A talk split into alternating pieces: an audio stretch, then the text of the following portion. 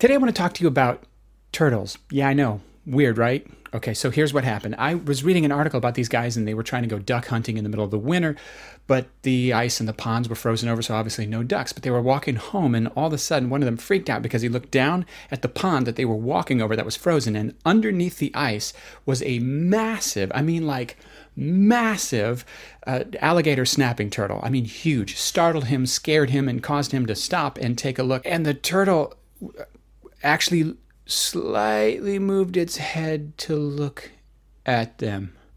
But I stopped short and said, Wait, hold the phone. What just happened? Turtles have to breathe. You know this. I know this.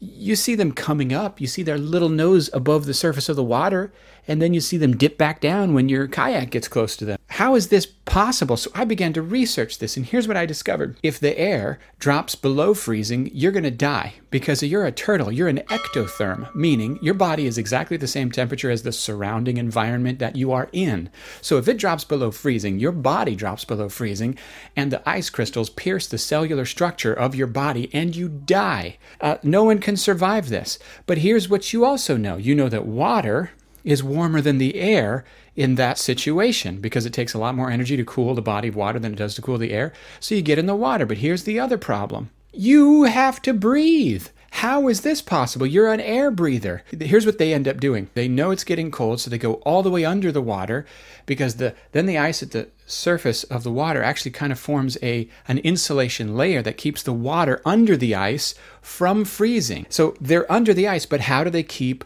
from drowning, right? Typically, an alligator snapping turtle can hold its breath for as long as 50 minutes in the summertime, in the normal environment.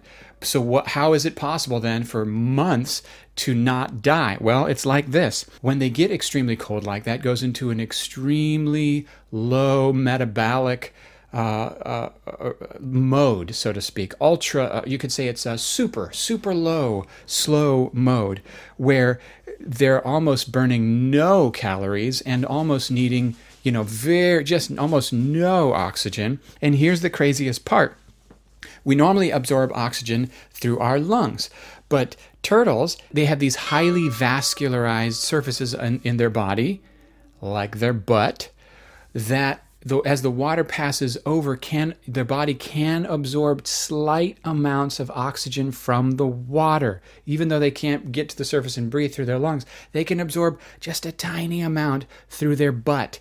And this is called cloacal respiration they're breathing through their butts underwater you guys what the heck is even happening but as this goes on for weeks and weeks and weeks and weeks the oxygen in that water is depleting it's becoming hypoxic. So then what are they going to do? These turtles flip out of normal oxygen based uh, metabolism and they switch into an even lower mode. But it's a similar process to how when we do not not aerobic exercise but anaerobic exercise, we get like lactic acid buildup in our muscles, get extreme soreness and so forth. Well, they flip over into an even lower non-oxygen based mode, and then to offset the the acid buildup in their muscle, muscles they draw calcium out of their shell to offset that acid buildup, just like you and I would take a Tums, an antacid, when we get uh, heartburn. So, uh, you are you anyone else mind just completely blown by this? So then they are able to stay alive under the ice without coming up for air. Check this out. Normally 50, normally 50 minutes is as long as they can go without breathing. They can go this way for like a hundred days. What? Just what? And then in the spring, everything thaws and they come up and their body's still not flipped over into a normal mode. It's chock full of all this acid. They feel like so sore, so much pain as their body's trying to rid of all this acid that has been built up, and they're lethargic and they're extremely vulnerable, and it's very dangerous for them. But guys, come on, if this does not freak you out, if this does not blow your mind, I mean, and you and you go, Pastor Tim, why are you talking about turtles instead of Jesus? Well, I am talking about Jesus. Come on, pay better attention. But man, come on, turtles, man, turtles. What? Come on.